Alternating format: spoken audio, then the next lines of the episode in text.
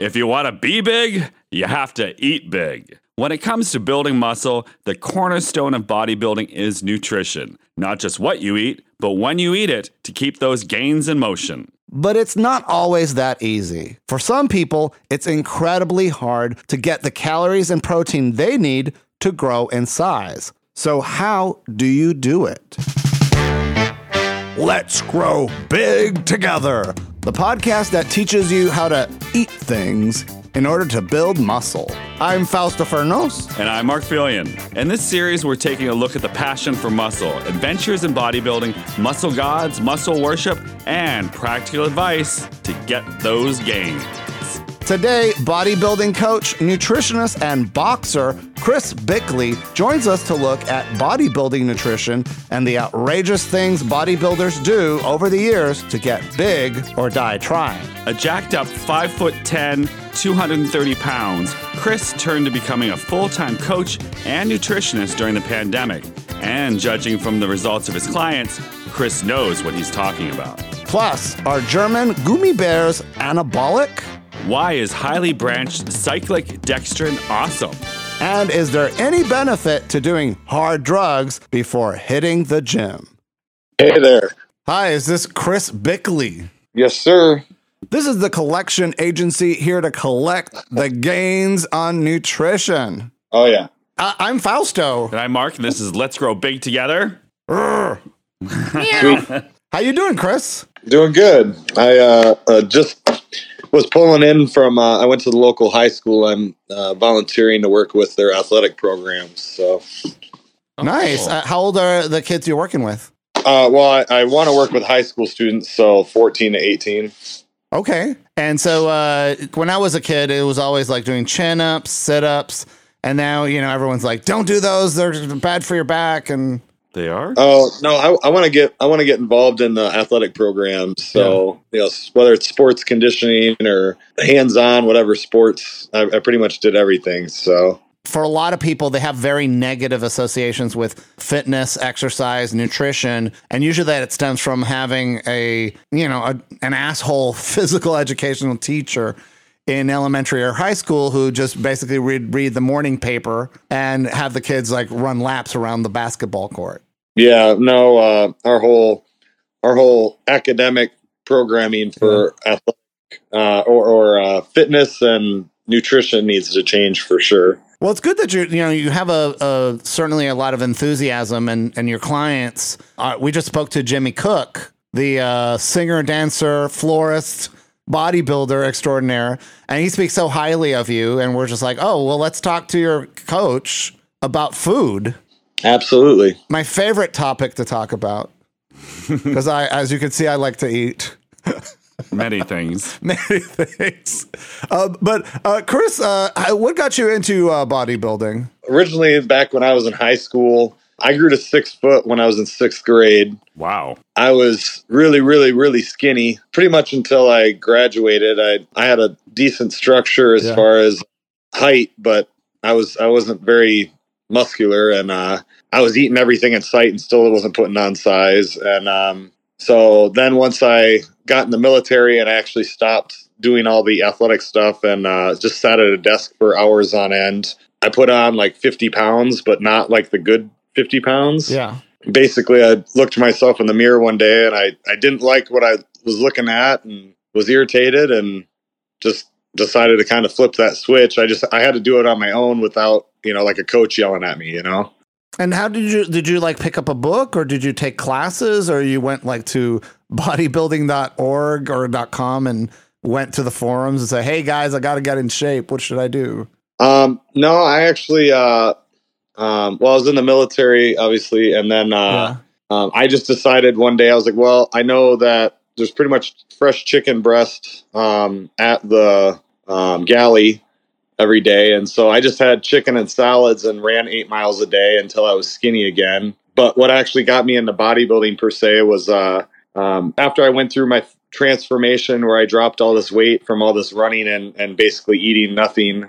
I was in the gym and I would I would run eight miles on a treadmill and then I would lift some weights and then I would look in the mirror and I would step on the scale at the gym. And I did that for about three months and uh, this trainer that was at the gym who was like a big ass 240 pound 5'8 dude that was a bodybuilder. And uh, he came over to me and he grabbed me by the shirt pretty aggressively. Wow. and, and threw me in front of the mirror and was like if you're at the beach is a woman going to put a scale down in front of you so that they know how much you weigh or are they going to care about how you look and i was like well i mean i associate with how i looked with how much i weighed just because Sure. that's how I got my abs, Yeah. you know. And he's like, "What if I could tell you you could eat whatever the fuck you wanted and look really good?" And I was like, "Well, tell me more because I love to eat." So, um, Then he and unzips his pants and Oh. I'm just kidding.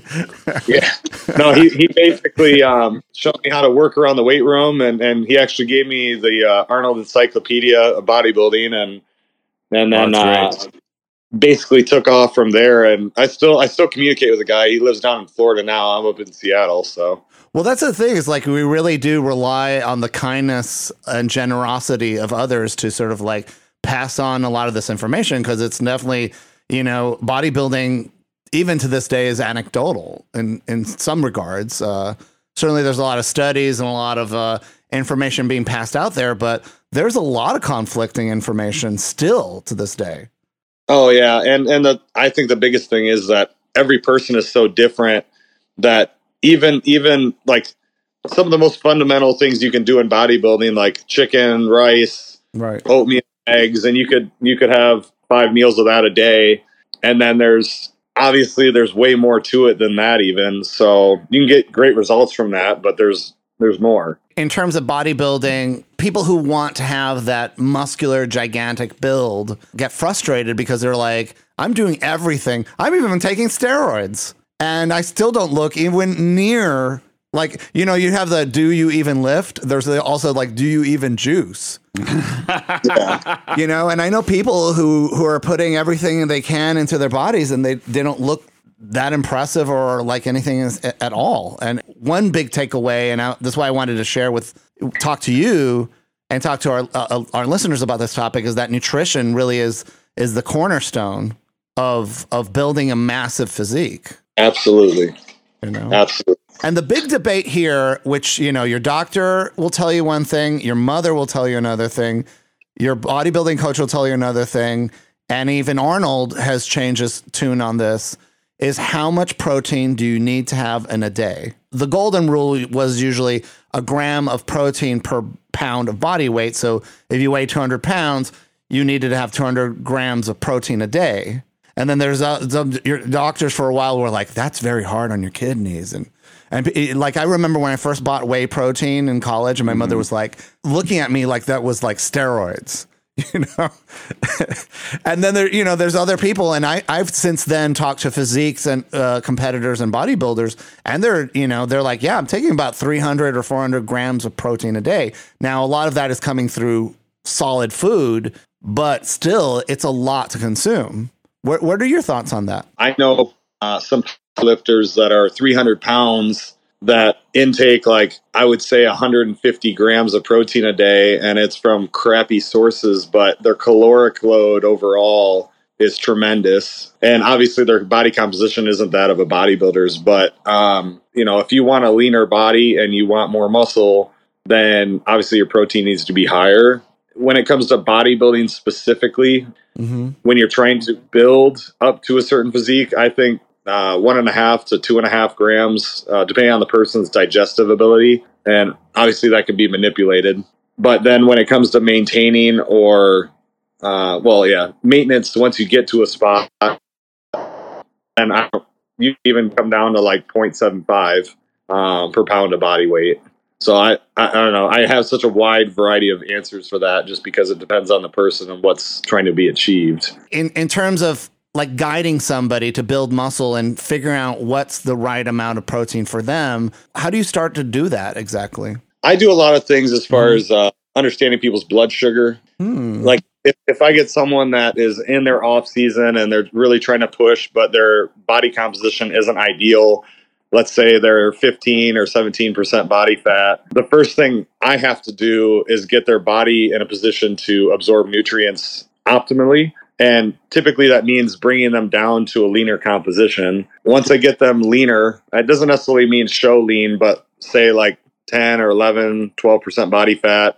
Their blood sugar is between 80 to 90. And so they're absorbing everything that they're eating. And then from there, I'll start adding protein in because one, it'll turn up their, their metabolism. Obviously, protein burns at a higher temperature than cal or um, carbs. If I'm going to add calories and I'm trying to build someone, the first thing I'm going to start adding is some protein. And then once I get the protein consumption up to a uh, an area that I think, let's say, if they're 200 pounds and they want to, I want to try and get them up to 225. Mm-hmm. Then I'm gonna I'm gonna push their protein up to that of a 225 pound guy, even if they're not there yet. Yeah, if they're not there okay. yet, because what I think most people have a problem with when it comes to gaining weight is eating like the weight you want to achieve. Usually along the way, when people eat like they're trying to achieve that weight, they get their body all out of whack. Um, as soon as you lose blood blood sugar or, or blood insulin sensitivity, and you start to get fat, you lose your appetite.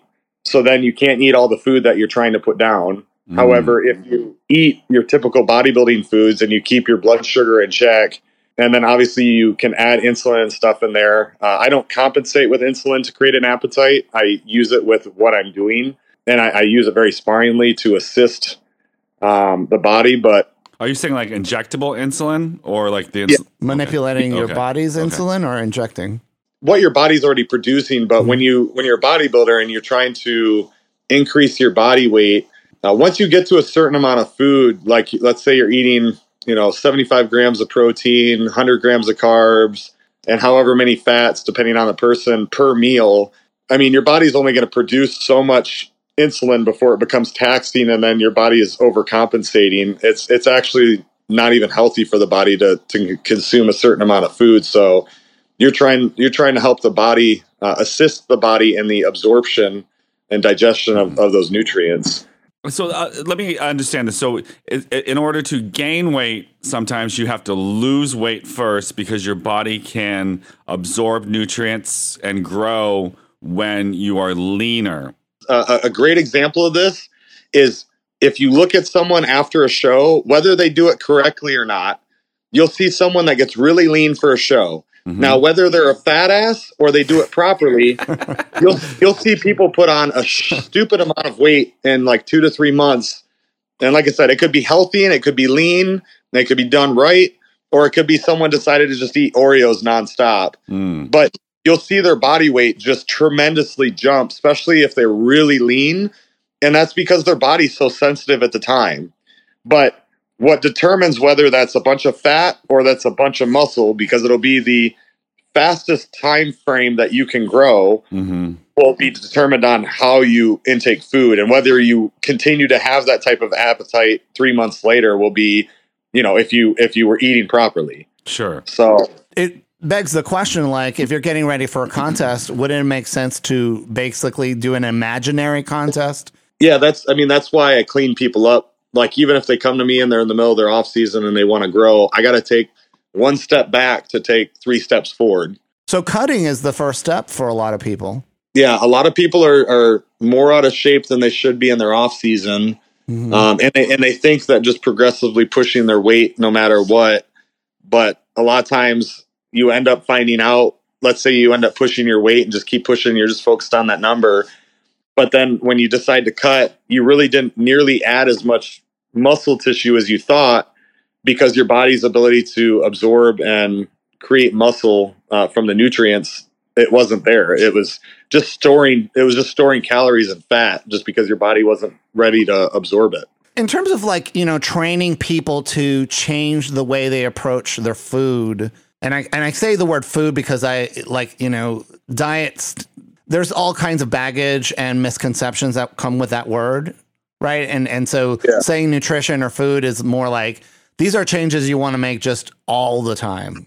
How do you train somebody to change that behavior? A, a great example with this, um, I had a uh, this summer. I just started working with a, a high school student, and he hired me to work with him on his nutrition and to, to, make him grow. And when I approach a new client, one of the biggest things I think that is required or needed for athletes and coaches to be on the same page is understanding why we're doing what we're doing. And like for him, he was in pretty good shape, but I wanted to get him leaner so that I knew I could get him to grow more because his appetite at his current composition mm-hmm. was not that crazy. And I wanted to get him ravenous, like smelling grilled chicken and starting to salivate kind of ravenous versus versus like him like seeing the chicken and be like, eh, I could eat it, you know. Because one of the biggest things about digestion starts with your saliva and the enzymes in it to break down the food. If you're not salivating, you're not going to break down the food as good. And that that obviously has to do with people need to know how to cook to be I think good bodybuilders too. But I just explain the path of which we're trying to get somewhere, and then I'm also very very realistic with time frames. You know, if, if uh, realistically, you know, people need to understand that if you're doing everything perfect, and depending on your size, you may only gain seven to twelve pounds of lean tissue in a year. Mm-hmm. It it doesn't matter how much weight you can put on. Realistically, you know it. Um, you know, I, I just had a guy recently that I, I had a consultation with, and I told him that his goals, he was sitting at 240 at like 15% body fat, and he wanted to be big Ramy. Like that was his goal was to be like 300 pounds and lean.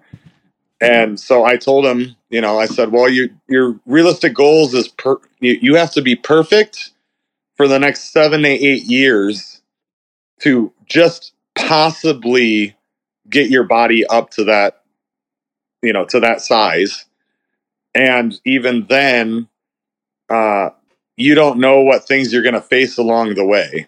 Right. The other thing is people really struggle to have an understanding when it comes to getting big how much time is actually needed to put on the tissue.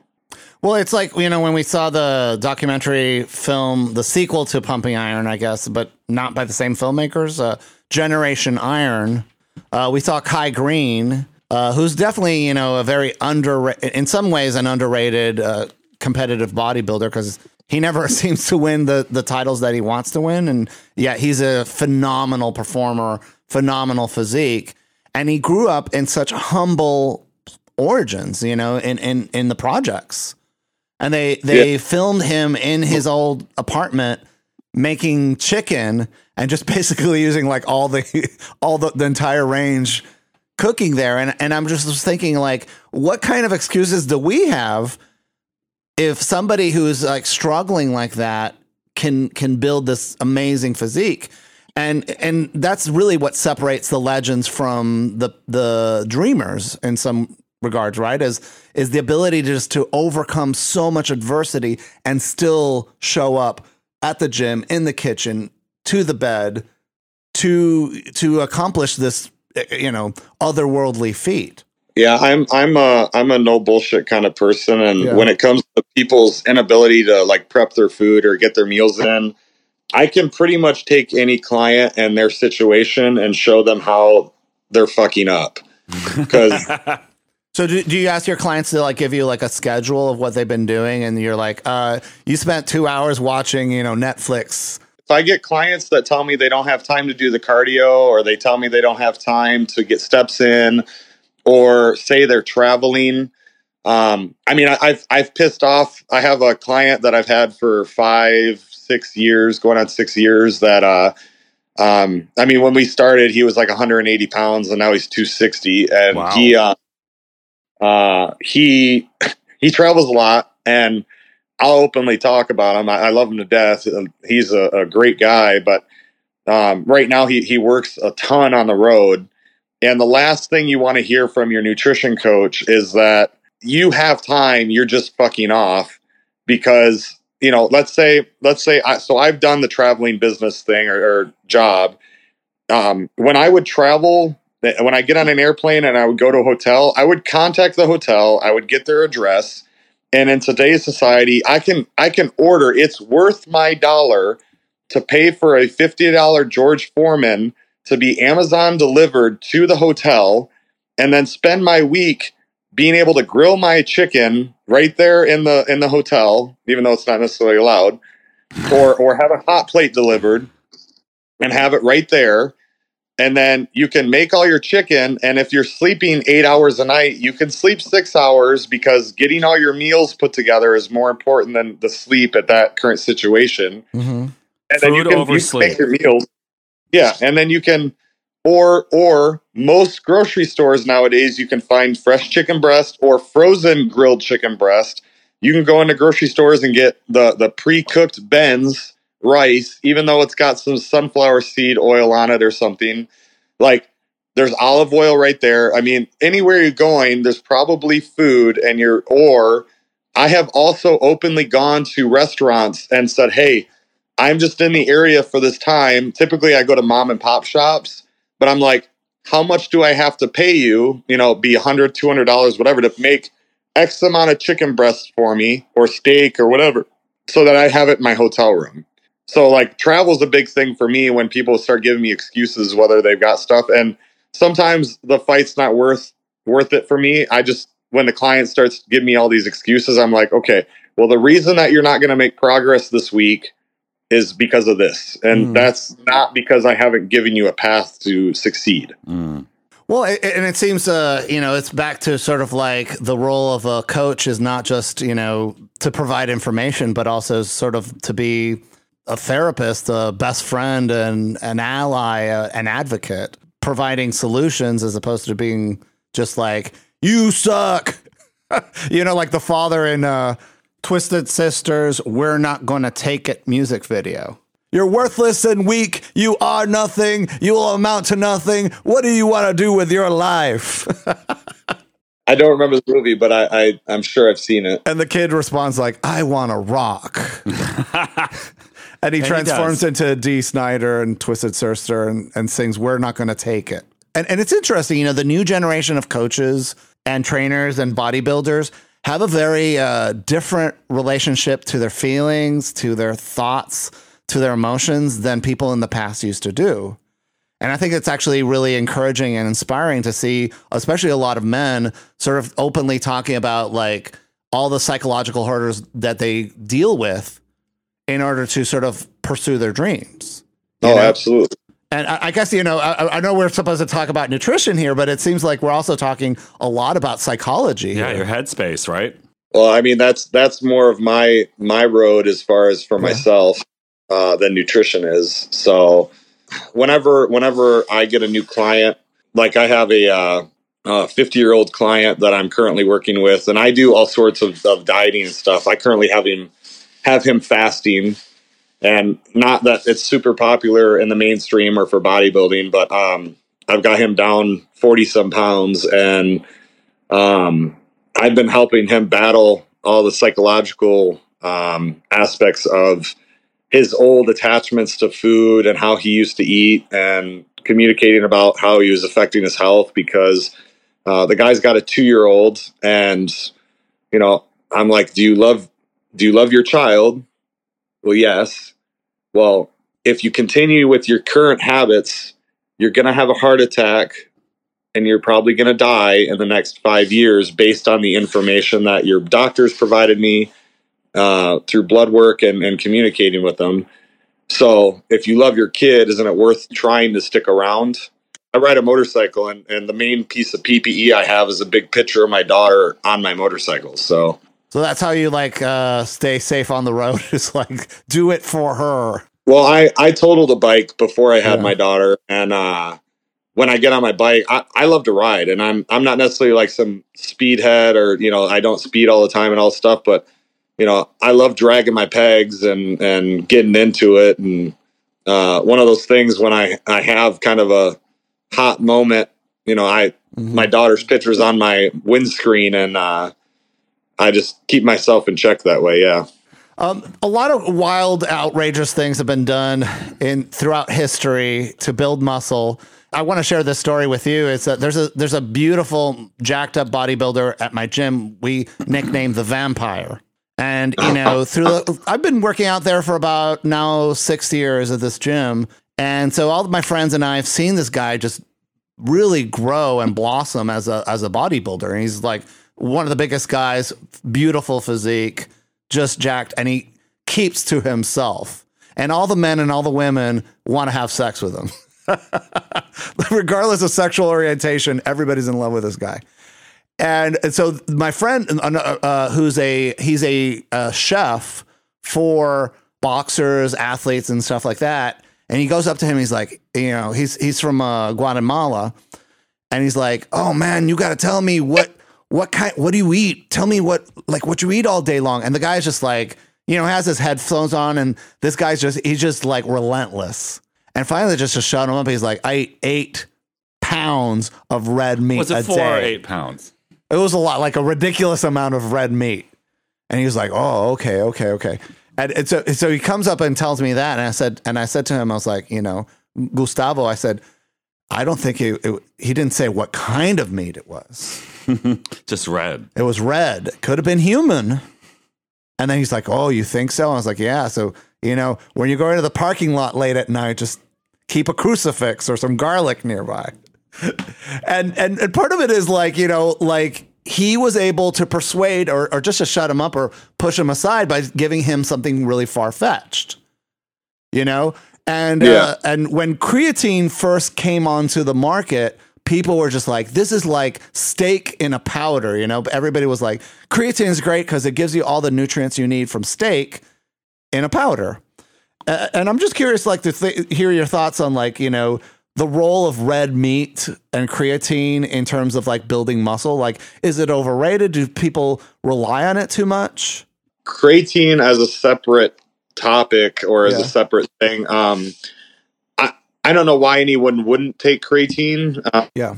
um, I mean, it's one of the most researched uh, supplements, over the counter supplements that I, I think exists as far as uh, information about it. Um, and, and what it does for the body and its performance enhancing um, attributes, etc. Uh, when it comes to red meat specifically or fleshy tissue, um, I'm I'm way more on the side of, of meat, fish, chicken um, than I, I I'm like 99.9 percent on that side versus the the vegan vegetarian side um, just because of my understandings of uh, amino acids and the profiles of, of all the proteins and Mm-hmm.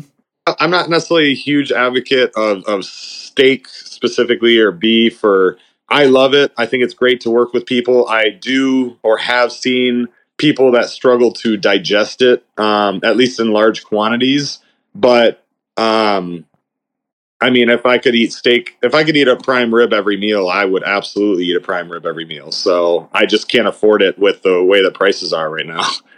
Right. So Well, you have to like do like Jimmy and start your own farm and grow. well, I I have uh, Yeah. I have 28 chickens and ducks, so I mean I have the start of that. oh wow, really? So all your eggs are fresh, huh? yeah, I eat, I eat almost dozen and a half, two dozen eggs a day. Uh, including the yolks? Oh yeah, So are you like just cooking them? Or are you putting them in smoothies or both? uh, I just cook them. Oh, that's a that's a big plate of eggs. Yeah, well, I have them usually between two meals. So you're having about six eggs uh, as a meal with a little hot sauce, sriracha, or anything like that, or No, I mean, so I have I eat I eat it quite a bit just to maintain where I'm at. Mhm. Um, like my caloric intake right now is in the 7,500. Um, Wait, you're taking 7,500 calories every day?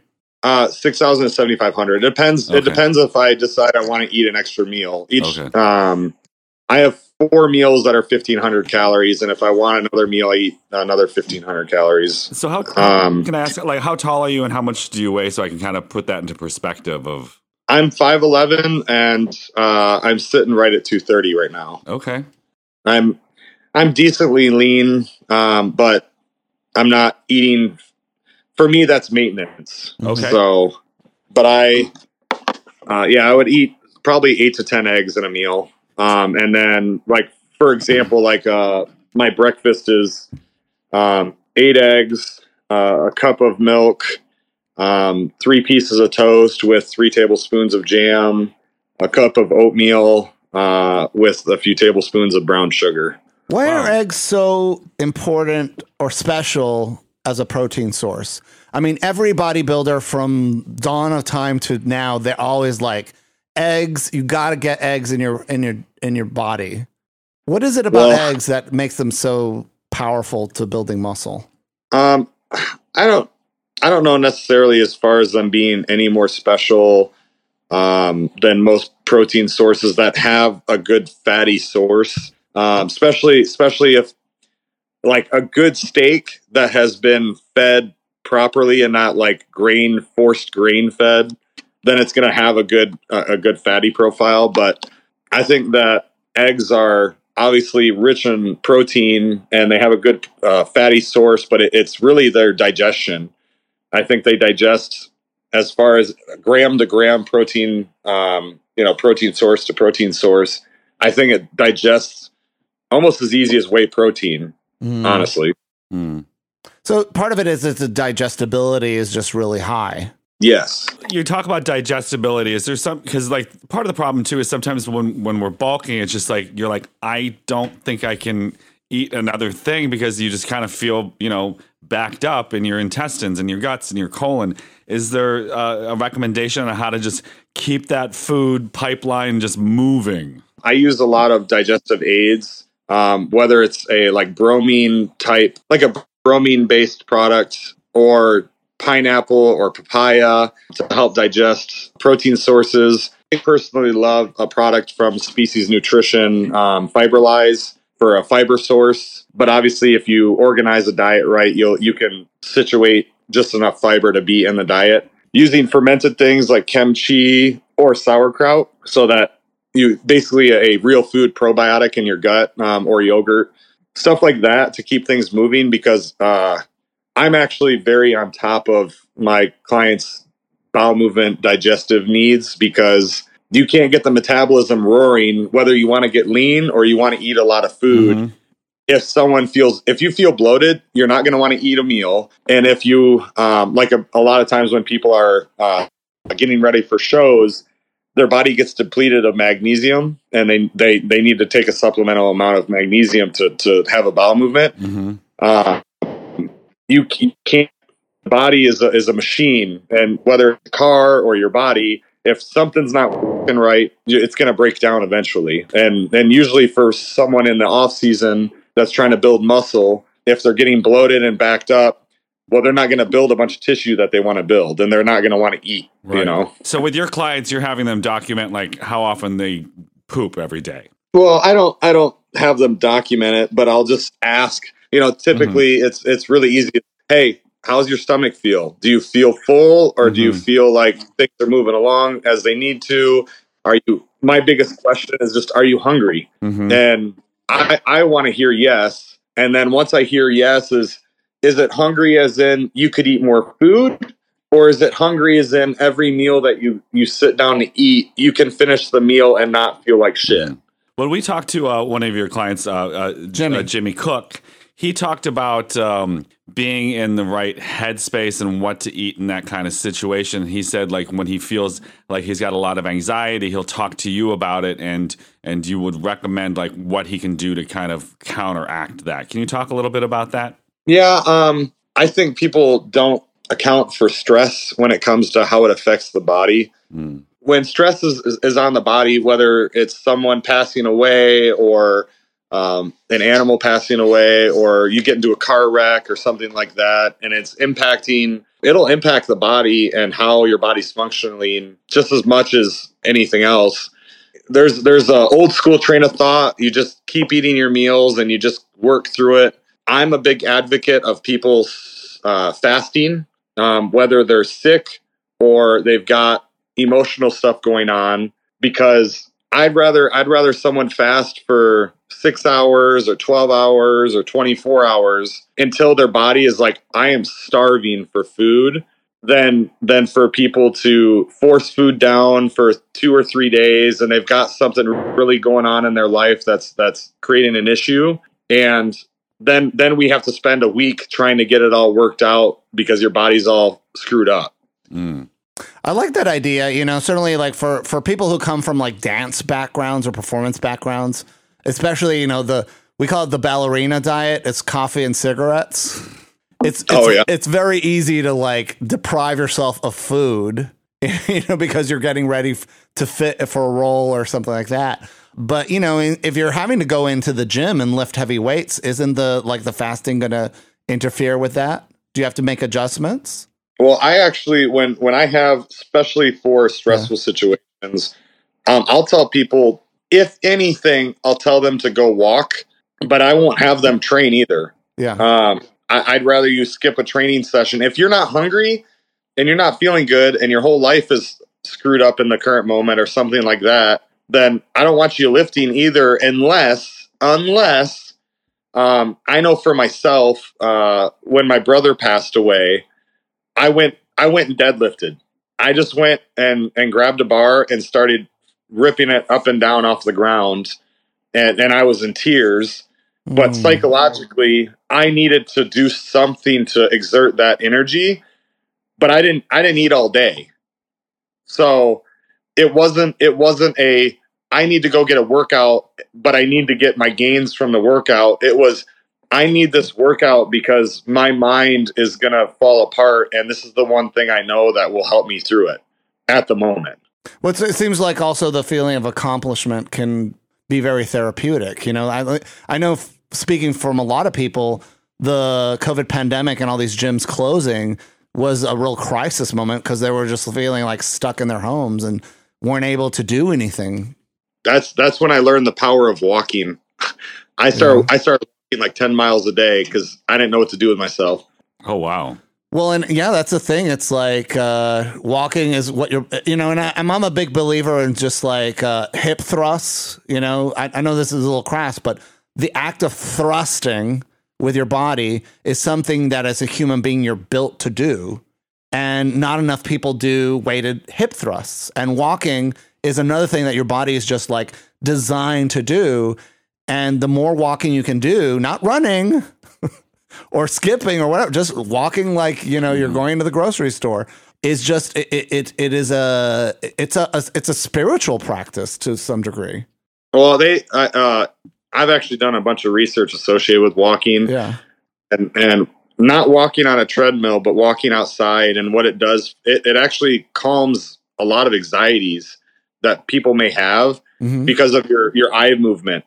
Your your eyes are constantly shifting, and when you're outside and you're walking around and you're processing things, it calms your mind a lot. Mm.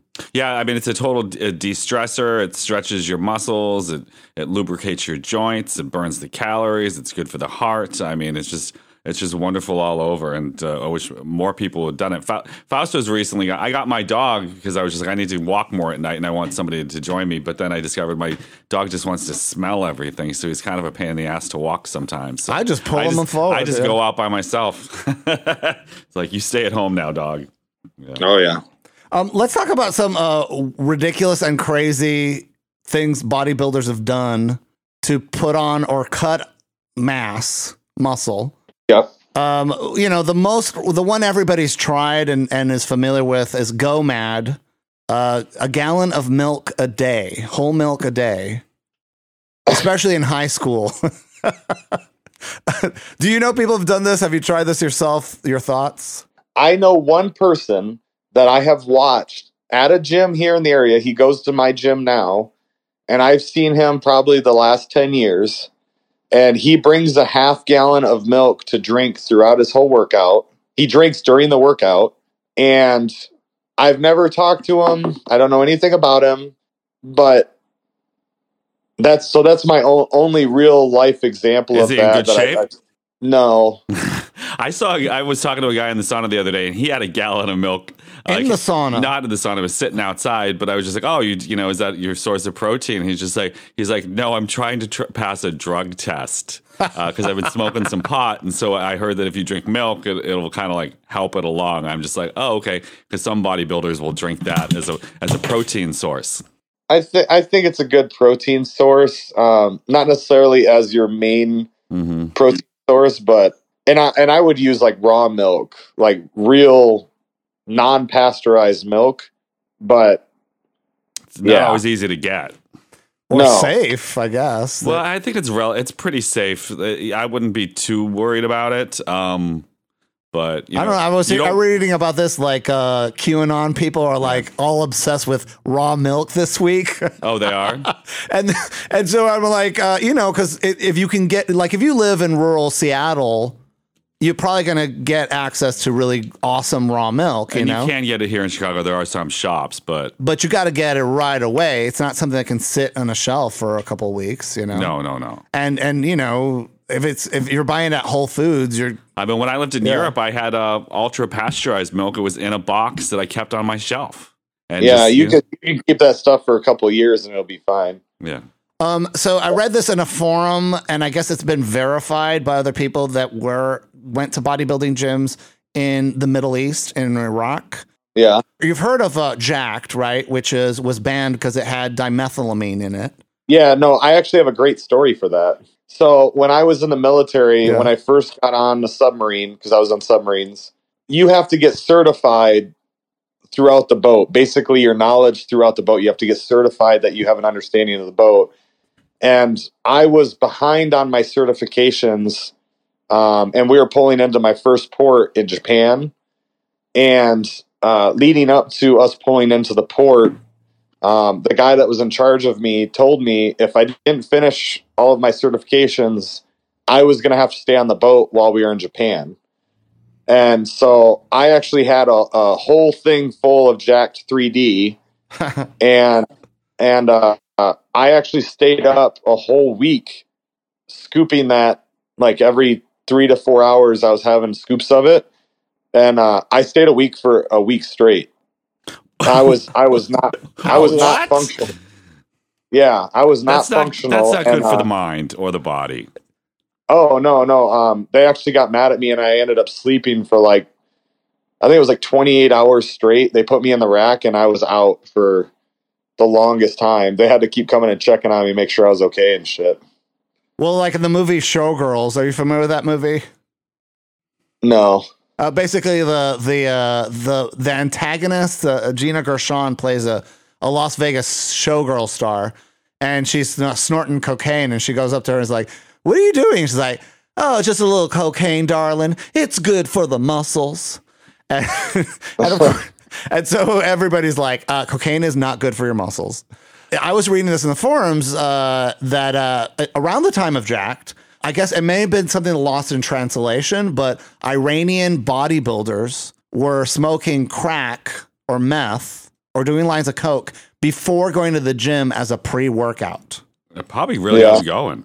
And uh, you know, I, I I don't think that's a good idea.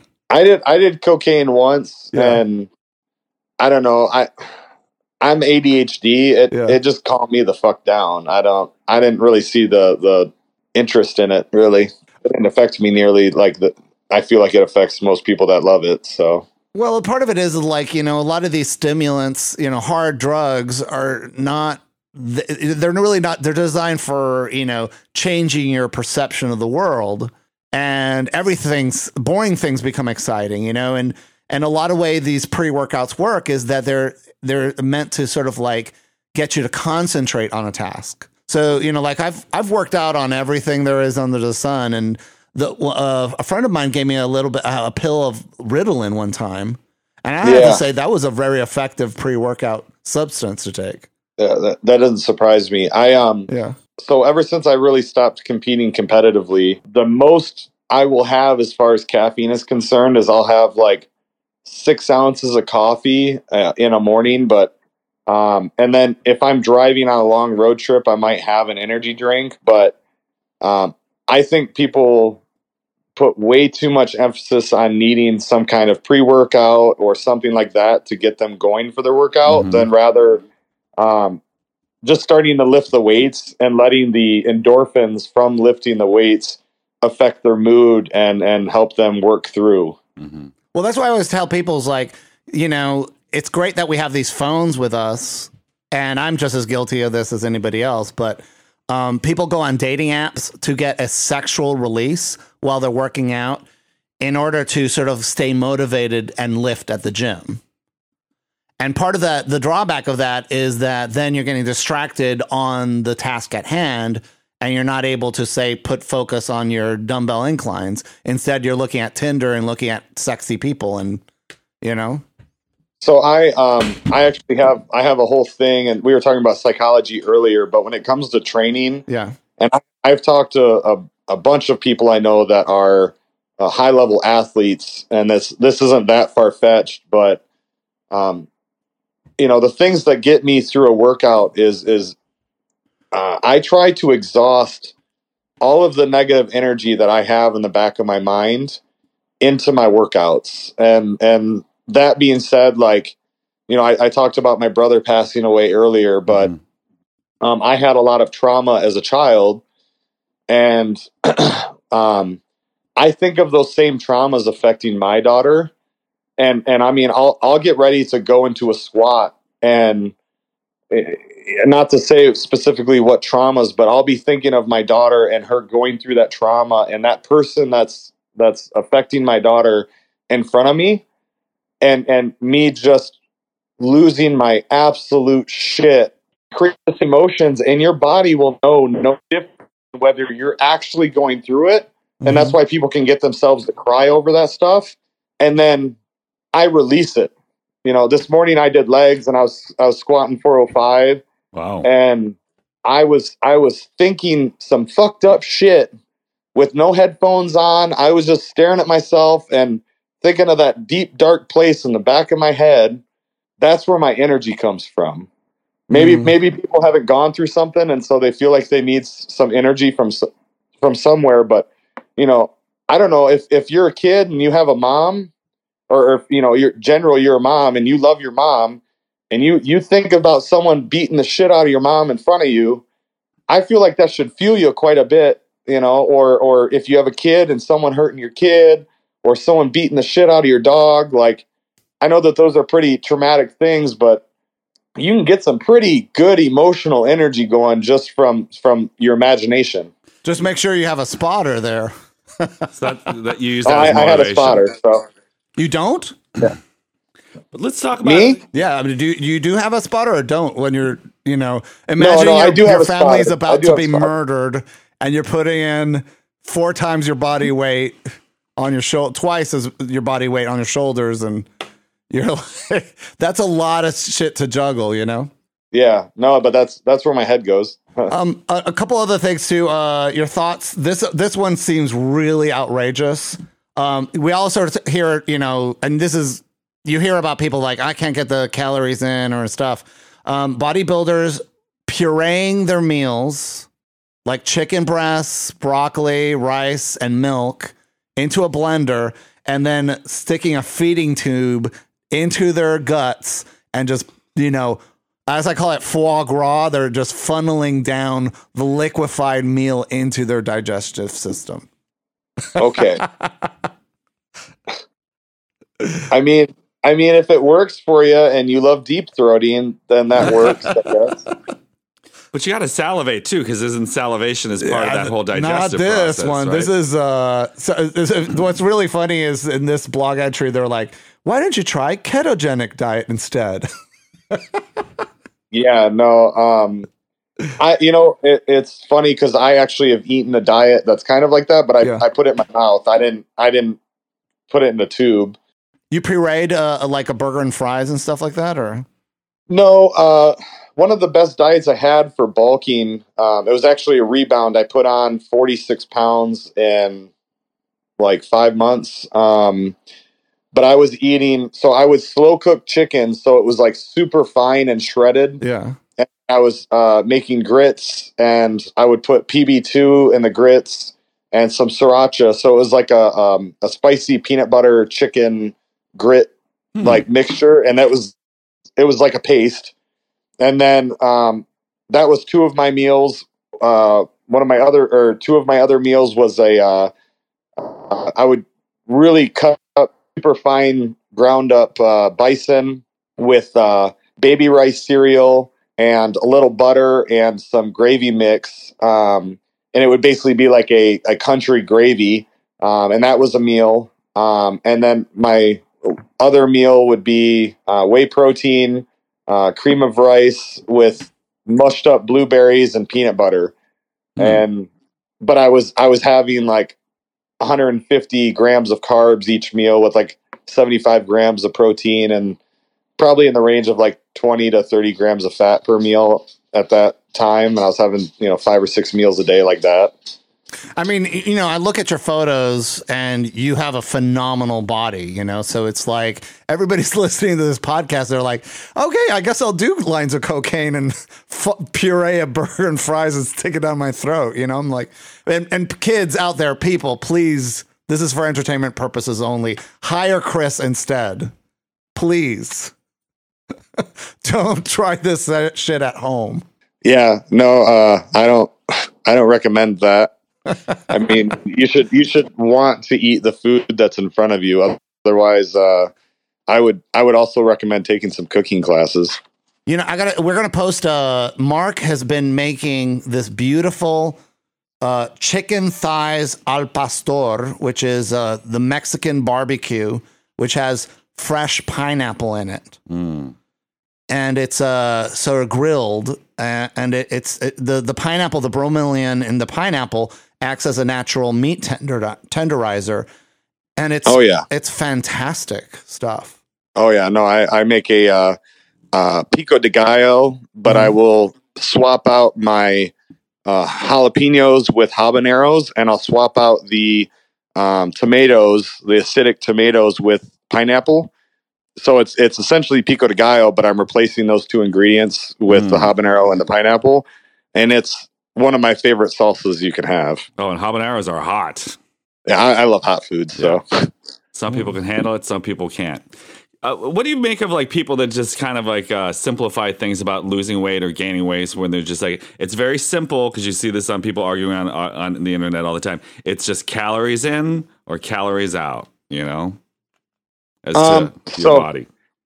So, uh, uh, Biolayne, uh, Layne Norton, um, you know, people that people that do are big advocates of macros, and and it comes down to basis like that.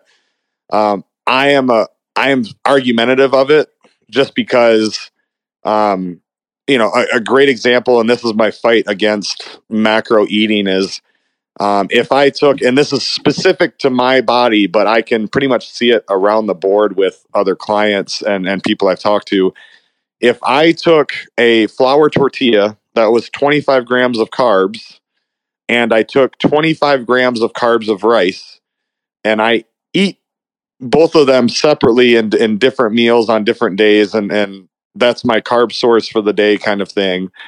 Um, my digestion and my bowel movements will be so much slower for me eating flour tortillas than if say I ate just rice.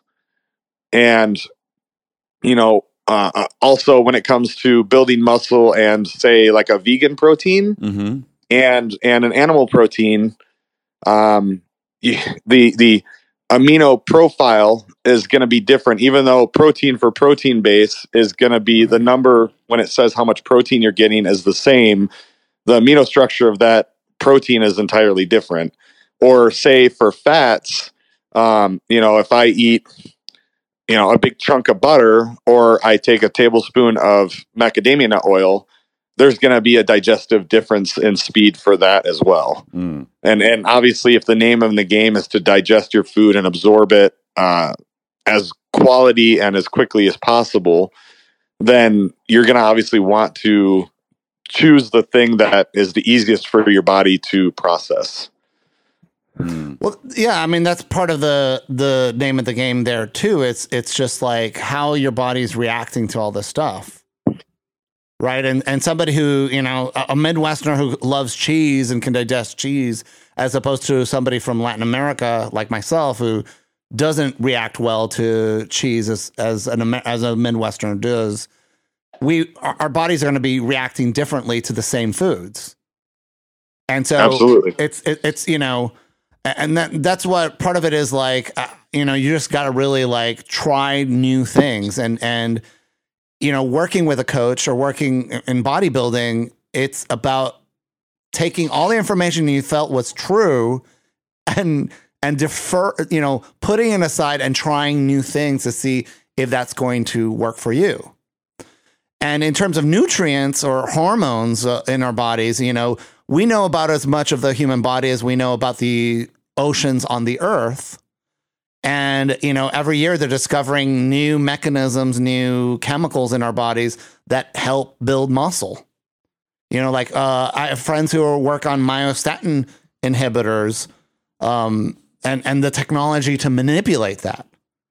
So, you know, we, we, we hear about like steroids, we hear about insulin and human growth hormone as some components that can be manipulated or enhanced in order to build muscle. But, you know, in, in 10 or 20 years, um, people might just be like turning off their myostatin inhibitors or turning them on, you know, and and and being jacked in that method. You know, like those freaky cattle or dogs that you see in, on the internet, you know. Oh, absolutely. And, that'll and, be that'll that'll be an interesting day in bodybuilding for sure. Yeah, you know, and and part of it is like, look, it you know, we only know, like, even think about like uh, bodybuilding at a time of Arnold Schwarzenegger, where they didn't have even aromatase inhibitors, right? So these guys were taking high levels of of steroids, um, which at the time was I don't even think they even had access to testosterone, right? They were using uh, Deca mostly in the history of that of that time. And so, you know, in terms of like preventing estrogen rebounds and all that stuff, that wasn't even available until the 80s or 90s.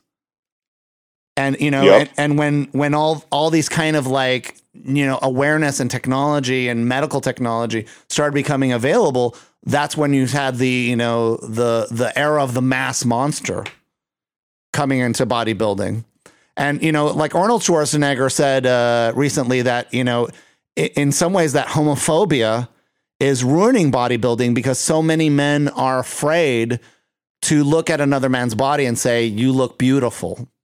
Not that I want to have sex with you, but it is just expressing beauty in another man's body.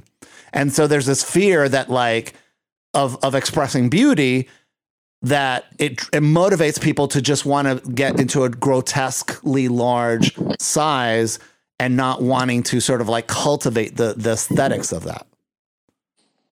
And, yeah, I, th- I, think I think a lot of it's also insecurity yeah. too by people. Insecurity in what sense? Uh, from the people that are looking at, you know, the muscular figures. Yeah. You know, uh, outside looking in, and they're like, "Well, that's grotesque" or whatever but I think a lot of it's insecurity because like you're that much bigger than me and more muscular than me or whatever. Kind of like short guys with tall guys. Like yeah. that's an insecurity because I can't achieve that. It's unachievable as far as what you're they like think. six foot two. What? No, how tall are you? I'm five eleven. Five eleven. You weigh two hundred and thirty pounds. so you're just like, you know, you're like, well, I can hypothesize what this feels like, but I'm not there. Yeah. Well, I'm I'm a, I'm a hundred pounds heavier than I was in high school. So. I mean, I, I, and I put on I put on hundred pounds naturally before I ever taken steroids. Actually, since I started taking steroids, I've pretty much stayed in the same 30, 40 pound range. So. Yeah, a lot of people have that misconception that the like anabolic steroids or performance enhancing drugs are this like the cause of everything, you know? And it's like, well, if I just got myself some of that illegal shit, I, I look like Lee Labrada or, you know. Or, yeah, no, you fuck know? no. And it's early, and you, you know, read the comments on, on YouTube and it's like filled with so much misinformation. Yeah. I, I have a, I have a buddy that was, uh, yeah. trained at my gym that turned pro naturally. Yeah. And not that, not that anyone believes him, but I watched the guy firsthand and he wasn't very good at training, but his body would just like he would take four hours to train legs, but it was he'd take like 10 minute rest periods kind of thing. And his his dieting before he won an overall at one of the biggest shows in the country, he just stopped eating Doritos and pizza and did a little cardio. I mean, like the guy was just nuts. so some people can do it, right? Yeah, it's it's really irritating. oh man, uh, Chris, it's so good talking to you about uh, all this nutrition. You know, um, certainly Jimmy Cook said you're amazing as a coach and as a trainer and as a fountain of knowledge. And I, I can certainly see why he thinks the world of you. Uh, thank you. You're welcome. well, one last thing I want to, because I see this all the time in bodybuilding scenes. Gummy bears, the German ones are, are rich and you know, normally gummy bears in American uh, candy manufacturers they use high fructose corn syrup. The German uh, manufacturers, the Haribo, use dextrose, and so bodybuilders like the the you know the gelatin and the dextrose as a intra workout and post workout nutrition.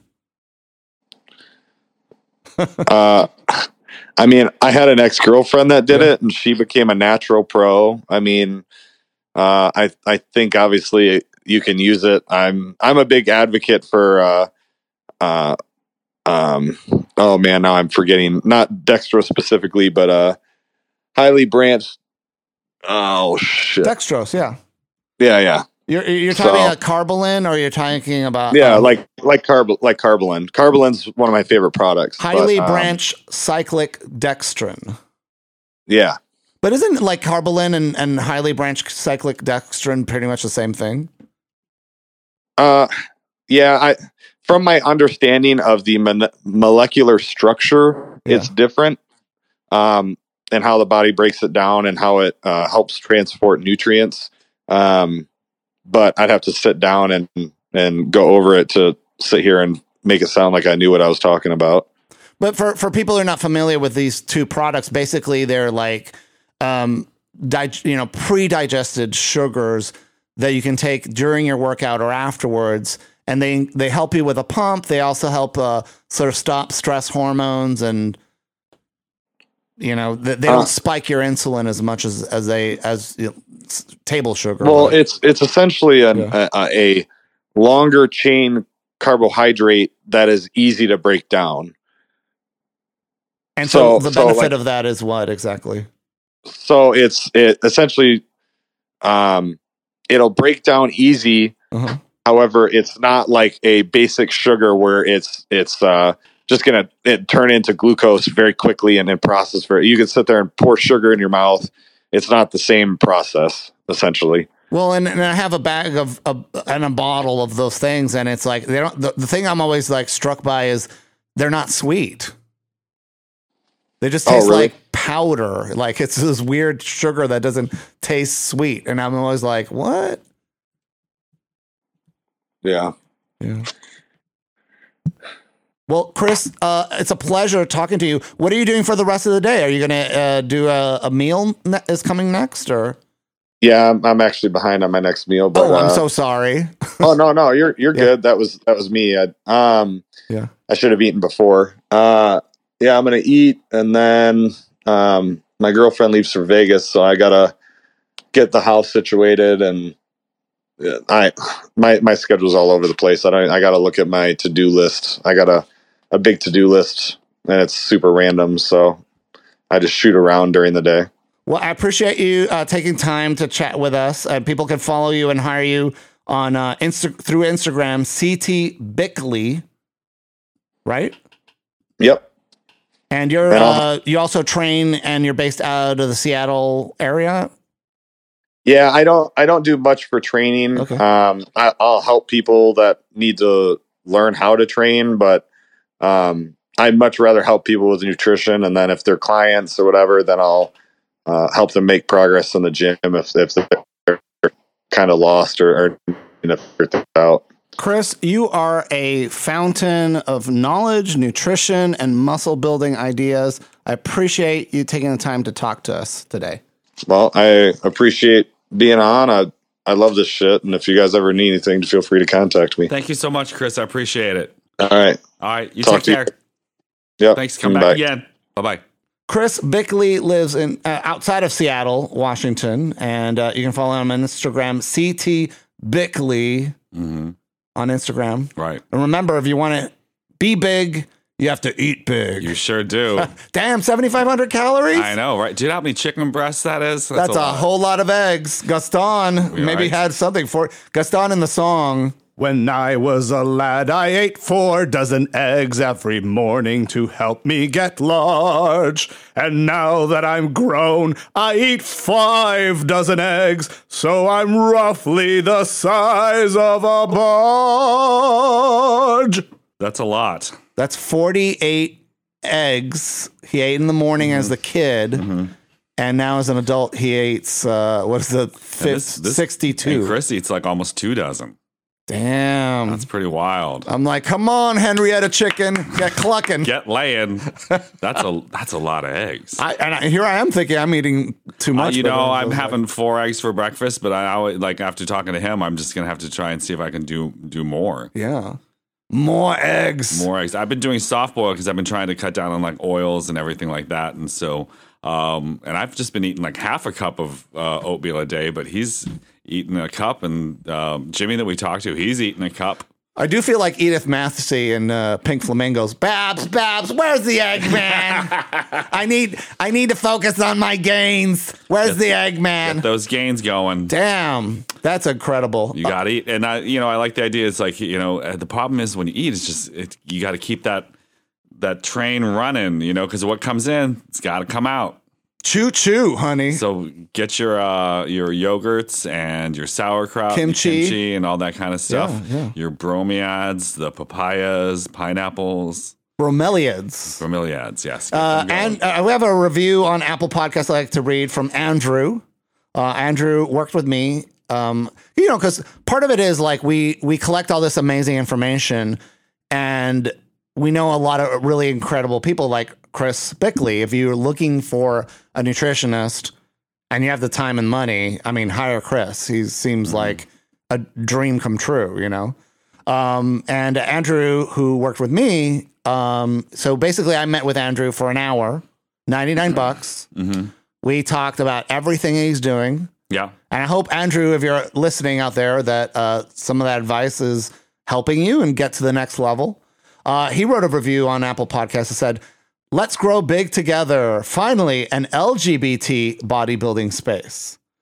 Uh, this show is awesome with various LGBT friendly guests, topics, and advice for queer gym guys, gals, and beefcakes beyond the binary. Ooh, I like that so beyond much. Beyond the binary. Beefcakes beyond the binary. It's also a show for those who just love a locker room talk.